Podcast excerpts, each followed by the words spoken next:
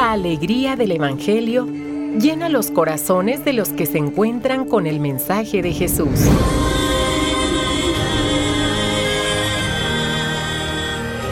El Evangelio de hoy. El Evangelio de hoy. En voz de Monseñor Sigifredo Noriega Barceló. Escuchemos.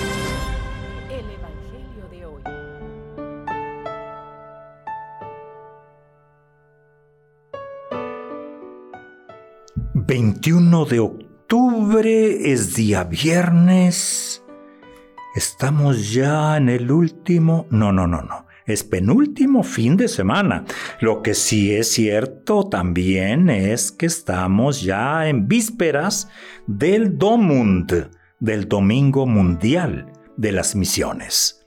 Hoy se sugiere la misa votiva de la preciosísima sangre de nuestro Señor Jesucristo. Escuchemos el Santo Evangelio según San Lucas. En aquel tiempo Jesús dijo a la multitud, Cuando ustedes ven que una nube se va levantando por el poniente, enseguida dicen que va a llover. Y en efecto llueve. Cuando el viento sopla del sur, dicen que hará calor. Y así sucede. Hipócritas, si saben interpretar el aspecto que tienen el cielo y la tierra, ¿por qué no interpretan entonces los signos del tiempo presente? ¿Por qué, pues, no juzgan por ustedes mismos lo que les conviene hacer ahora? Cuando vayas con tu adversario a presentarte ante la autoridad, haz todo lo posible por llegar a un acuerdo con él en el camino para que no te lleve ante el juez y el juez te entregue a la policía y la policía te meta en la cárcel. Yo te aseguro que no saldrás de ahí hasta que pagues el último centavo. Palabra del Señor.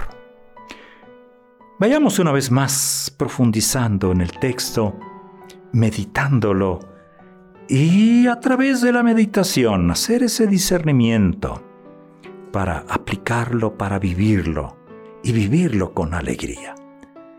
Hoy Jesús con un ejemplo que está tomado de la vida de cada día, tomado de la naturaleza y tomado de, la, de esa sabiduría popular.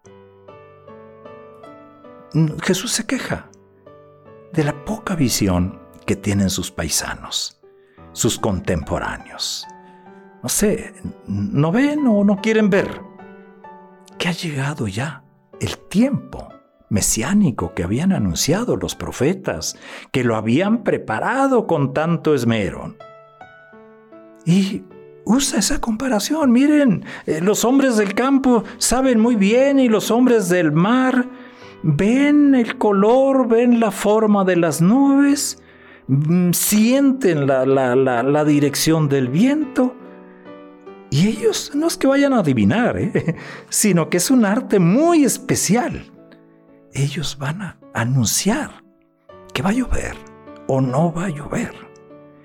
Y a veces ese sentido, ese sentido común, pues está, está más claro. ¿eh? Está más claro que, que, que, el sentido que puedan darte los especialistas. Claro que no, no, no, no se van a contradecir. Pero aquí lo importante es que ellos saben el tiempo que va a ser. Y, ellos, eh, los paisanos de Jesús, sabían todas las señales. Los profetas lo habían anunciado, lo habían preparado y Jesús se queja. Óiganme, ¿por qué no interpretan entonces los signos del tiempo presente? Que ya está aquí el Mesías, que Jesús es el Mesías, es el enviado de Dios. Esa es la queja de Jesús. Y hay otra expresión ahí muy fuerte, Él los llama hipócritas. ¿Por qué no han visto o por qué han visto o no han querido ver y no han querido creer? Al final Jesús hace otra, otra, otra recomendación. Eh, esos dos adversarios que se ponen de acuerdo entre ellos antes de ir a los tribunales. Eh, que sería peor para ellos ir a los tribunales. Por eso llegan a un acuerdo en el camino. Eso es, otro, otro ejemplo, eso es tener buena visión, eso es ser previsores. Los signos de los tiempos. Hoy nosotros. Permítanme hacer un recuerdo de mis tiempos de estudiante de filosofía. El Concilio Vaticano II se celebró entre 1962 y 1965 yo llegué al seminario de Montezuma, Nuevo México, en 1968. Y el primer contacto que tuve con los documentos del Concilio Vaticano II, qué curioso, ¿eh? fue en clase de latín. Sí, nos ponían a traducir el texto latino. Bendito Dios, para mí, eh, pues ya llevaba ya bastante estudio de latín. No era mayor dificultad. Se me quedó muy grabado que en la noche nosotros pedimos eh, a, uno de los maestros que nos ayudara a profundizar en uno de los documentos, que es sobre la iglesia en el mundo actual. Y ese documento no se escribió en latín en un principio, se escribió en francés, precisamente como un signo para entrar en diálogo con el mundo. En ese tiempo el francés era el idioma, el idioma de los diplomáticos. Pues bien, lo que se me quedó grabado es esto, signos de los tiempos. Recuerdo muy bien eh, eh, ese número 4 de este documento, Gaudium et Spes. Decía, si es deber permanente de la Iglesia escrutar los signos de los tiempos e interpretarlos a la luz del Evangelio, de manera que en un modo adecuado a cada generación pueda responder a los interrogativos perennes de los seres humanos sobre el sentido de la vida presente y de la futura. ¿Cómo recuerdo bien este texto? Signos de los tiempos. Es la primera vez que yo escuché este término. ¿Y qué son los signos de los tiempos?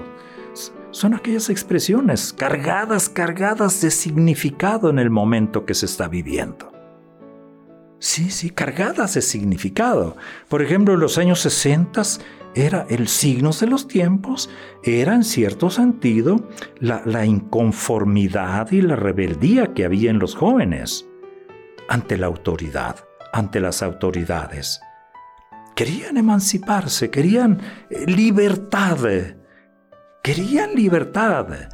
Eso era un signo, era un movimiento, sí, cargado de significado y de consecuencias para y habría que discernirlo entonces, ¿no?